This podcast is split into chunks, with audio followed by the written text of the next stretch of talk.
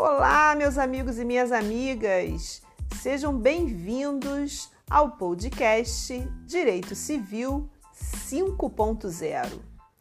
Eu sou a professora Mônica e hoje, no nosso episódio, vamos falar a respeito de uma lei nova que está regulamentando as relações jurídicas travadas, estabelecidas entre as companhias aéreas e os passageiros, que se viram obrigados a desistir da sua viagem em razão da pandemia da Covid-19.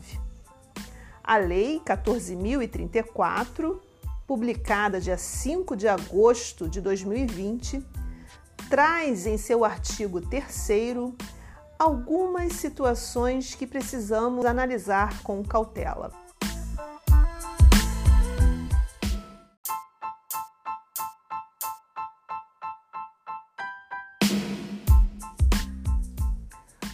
Muito bem, vamos analisar as duas situações trazidas pelo artigo 3º. A primeira delas diz respeito ao fato de que o cancelamento do voo ocorreu por iniciativa da companhia aérea.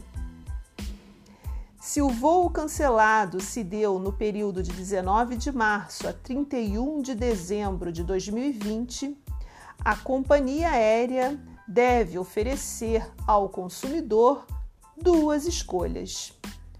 A primeira, o consumidor tem direito a ser reembolsado sobre os valores pagos, cabendo à companhia aérea realizar o dito reembolso em até 12 meses, contados a partir da data do cancelamento do voo.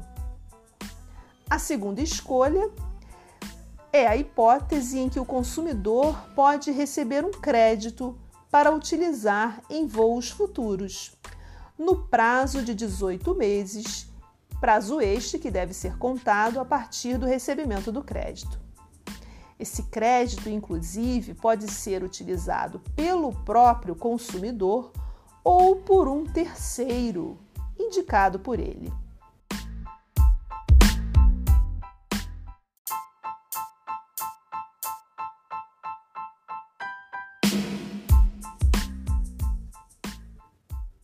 A segunda situação trazida pelo mesmo artigo 3º, agora em seu parágrafo 3º, traz a hipótese em que o cancelamento do voo ocorreu por desistência do consumidor. Neste caso, o passageiro pode requerer o reembolso para a companhia aérea, devendo ser descontadas todas as multas contratuais, e o prazo desse reembolso será 12 meses contados da data do cancelamento do voo.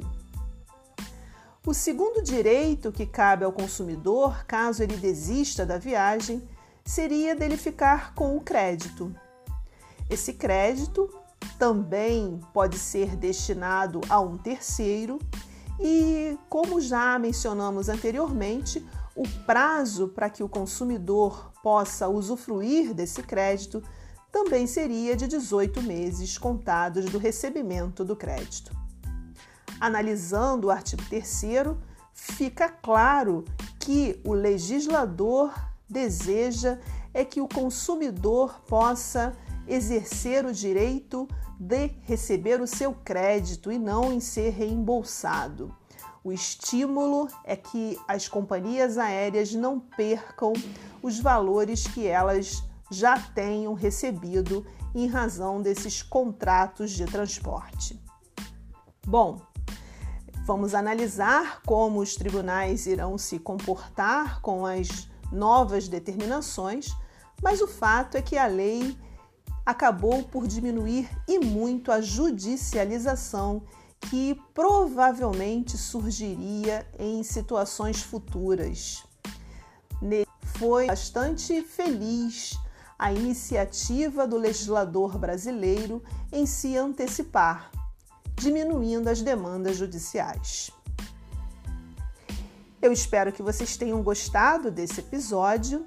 e nos encontramos na próxima semana com mais um pouquinho de bate-papo sobre responsabilidade civil. Um abraço e até lá!